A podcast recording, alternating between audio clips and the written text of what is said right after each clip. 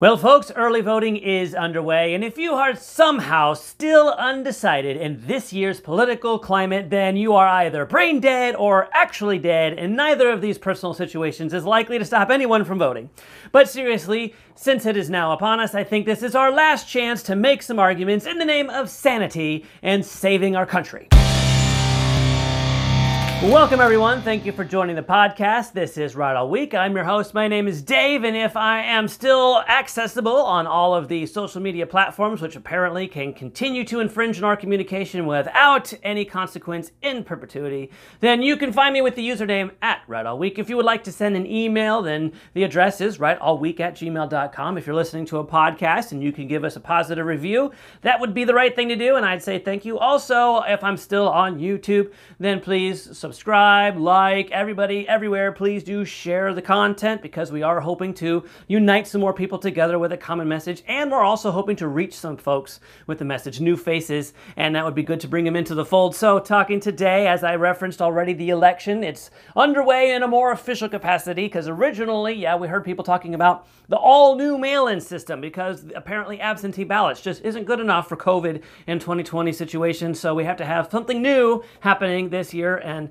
uh, now we're more officially moving. We're actually having early election situations like we started it here in my home state of Florida, and apparently turnout's been pretty good so far. So I do want to make the case now. What are we voting for? What is the situation right now this year in this current situation? And I, I want to drop a disclaimer first because we are.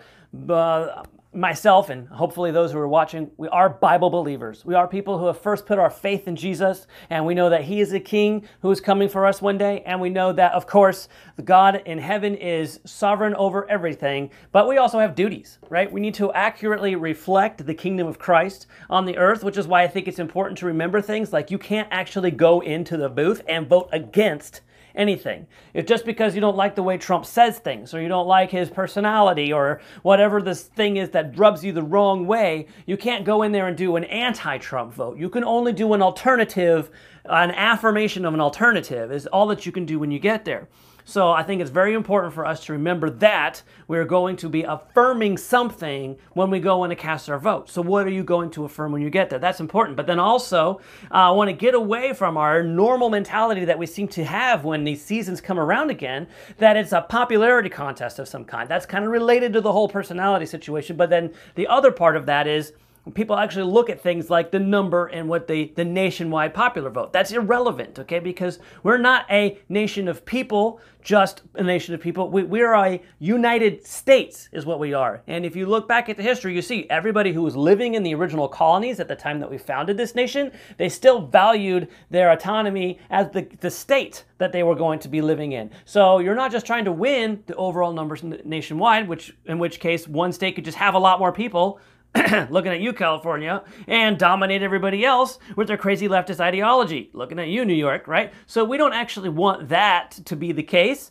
and it never was the case. That's why the original debates over the Constitution were between Federalists and Anti Federalists. Nobody was calling themselves nationalists because that wasn't the goal. It never has been, and it never should be, and that's something for important for us to remember that they're trying to win the majority of the votes in each of the individual represented states, which is why you also have senators and representatives representatives and all the rest of the government in place. So keep that in mind. But then the affirmative idea, the fact that you can't go in and cast a negative vote, you have to uh, uh, cast an affirmative vote. So what are you affirming? Not personalities, you're affirming uh, policy. Who's going to do the best job of representing your values, your principles, your convictions in a policy manner. I don't care about what comes out of their mouths because here's what we learned. Mr. Obama told us there was this thing called campaign rhetoric. So you really can't trust what they say while they're walking around literally trying to convince everybody to vote for them.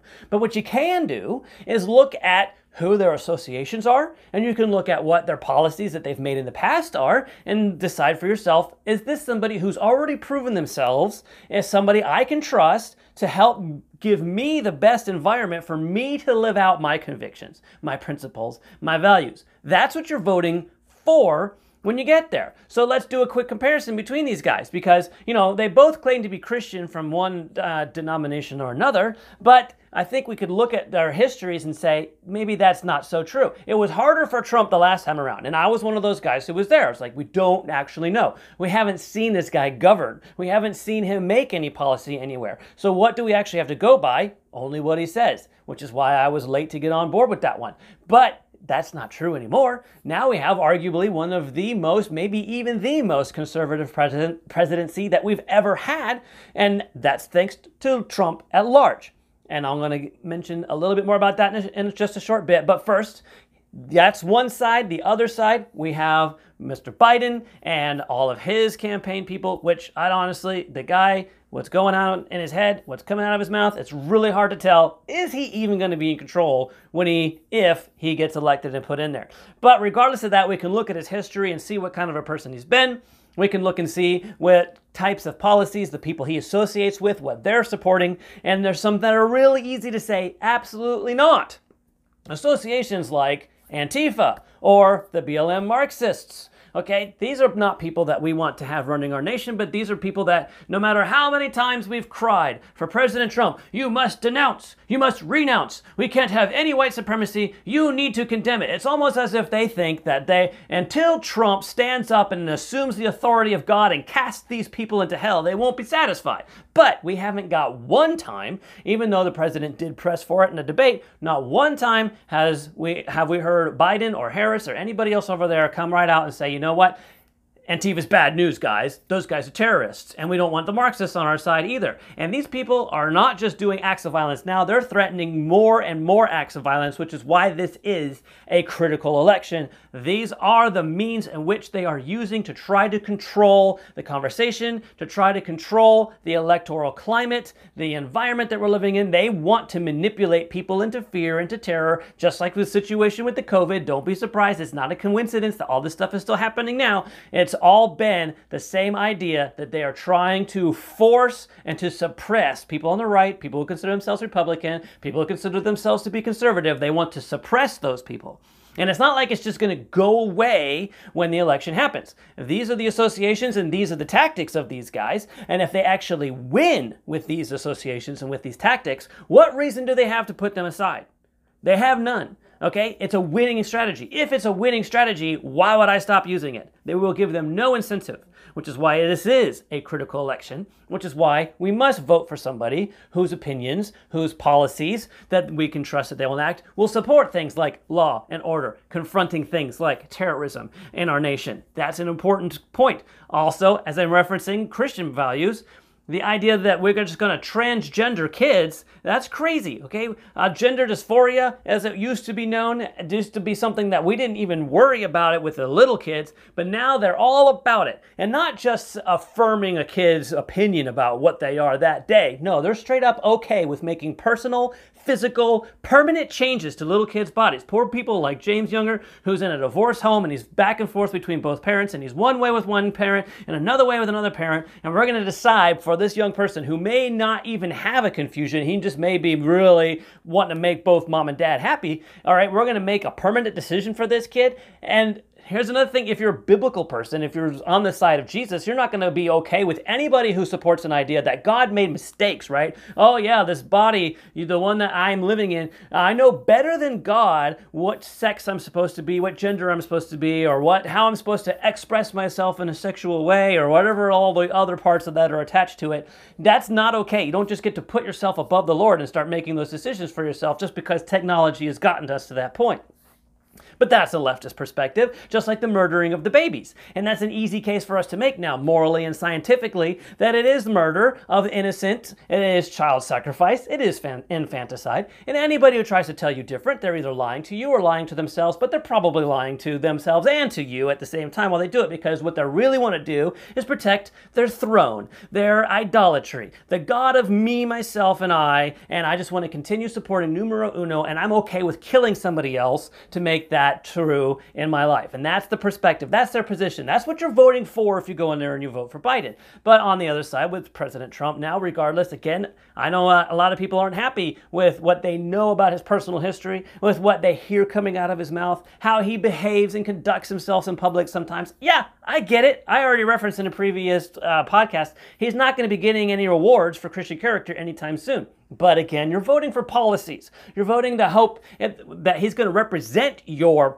positions, your convictions, your preferences. He's going to rep- represent those in his policy making. And you can easily say, anybody can, looking at his history since he's taken office, he has done a fantastic job being pro life. I would like to see more of that, taking the funding away from Planned Parenthood, but he's the only person who has even bothered to touch it. That being one, only president to go and actually be a part of some of the national conventions on the pro life side. And in addition to that, the, the protection of religious liberties and trying to ensure that we actually have the opportunity to live out our faith. Yeah, he's done a great job there. And then with respect to the economy, because I know a lot of people are all about that, how's it going to affect my pocket? And there's no arguing that this this guy has done a fantastic job. Unfortunately, yeah, we still had COVID, but numbers are about where they were before he started, even though there was a dramatic dip. And I don't want to go into the uh, any of that stuff right now. I want to talk about that, but just pointing out that he has done well. He obviously knows what he's doing. The lifting of the restrictions to provide more freedoms to businesses,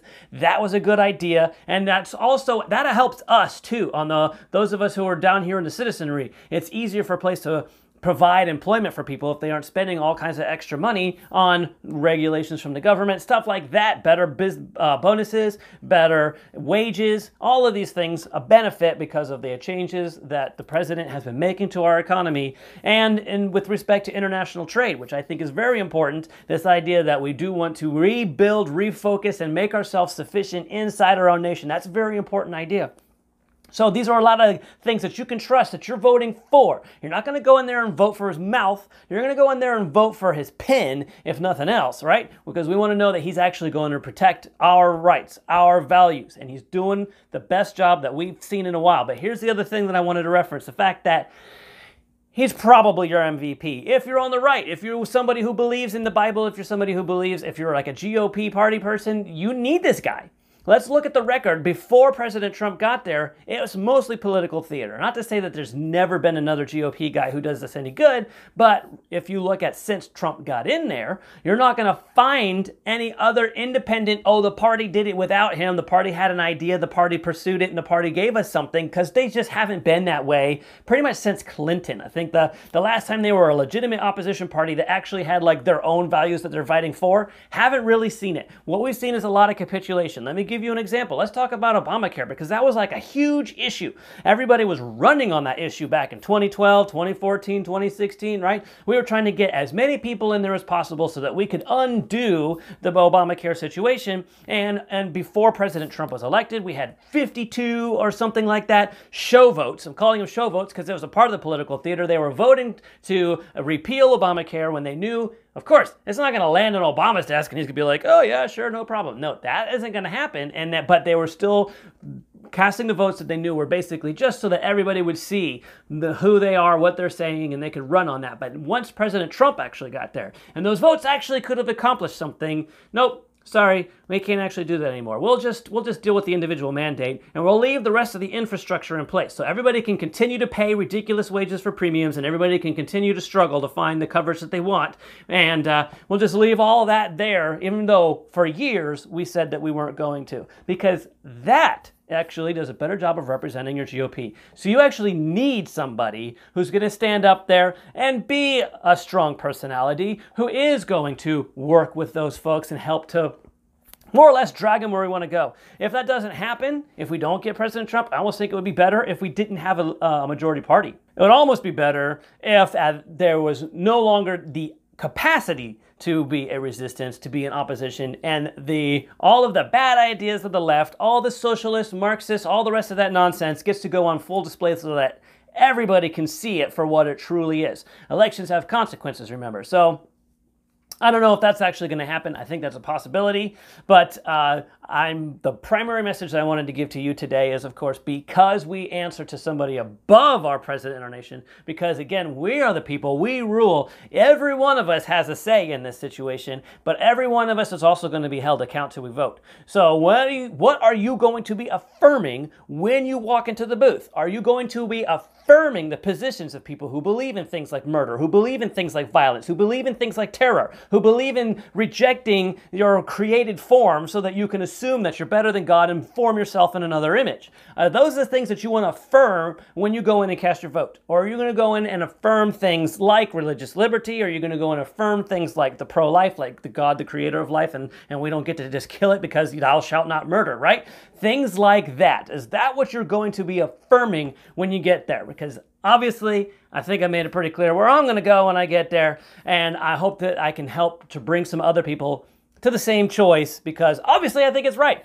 And that's the kind of stuff that we talk about here on this podcast. I thank you for joining. I thank you for finishing. And I hope that you will share this content and you'll come back looking for more here at Right All Week. I am Dave, and this is where we talk about what's right, how it's right, and why it matters.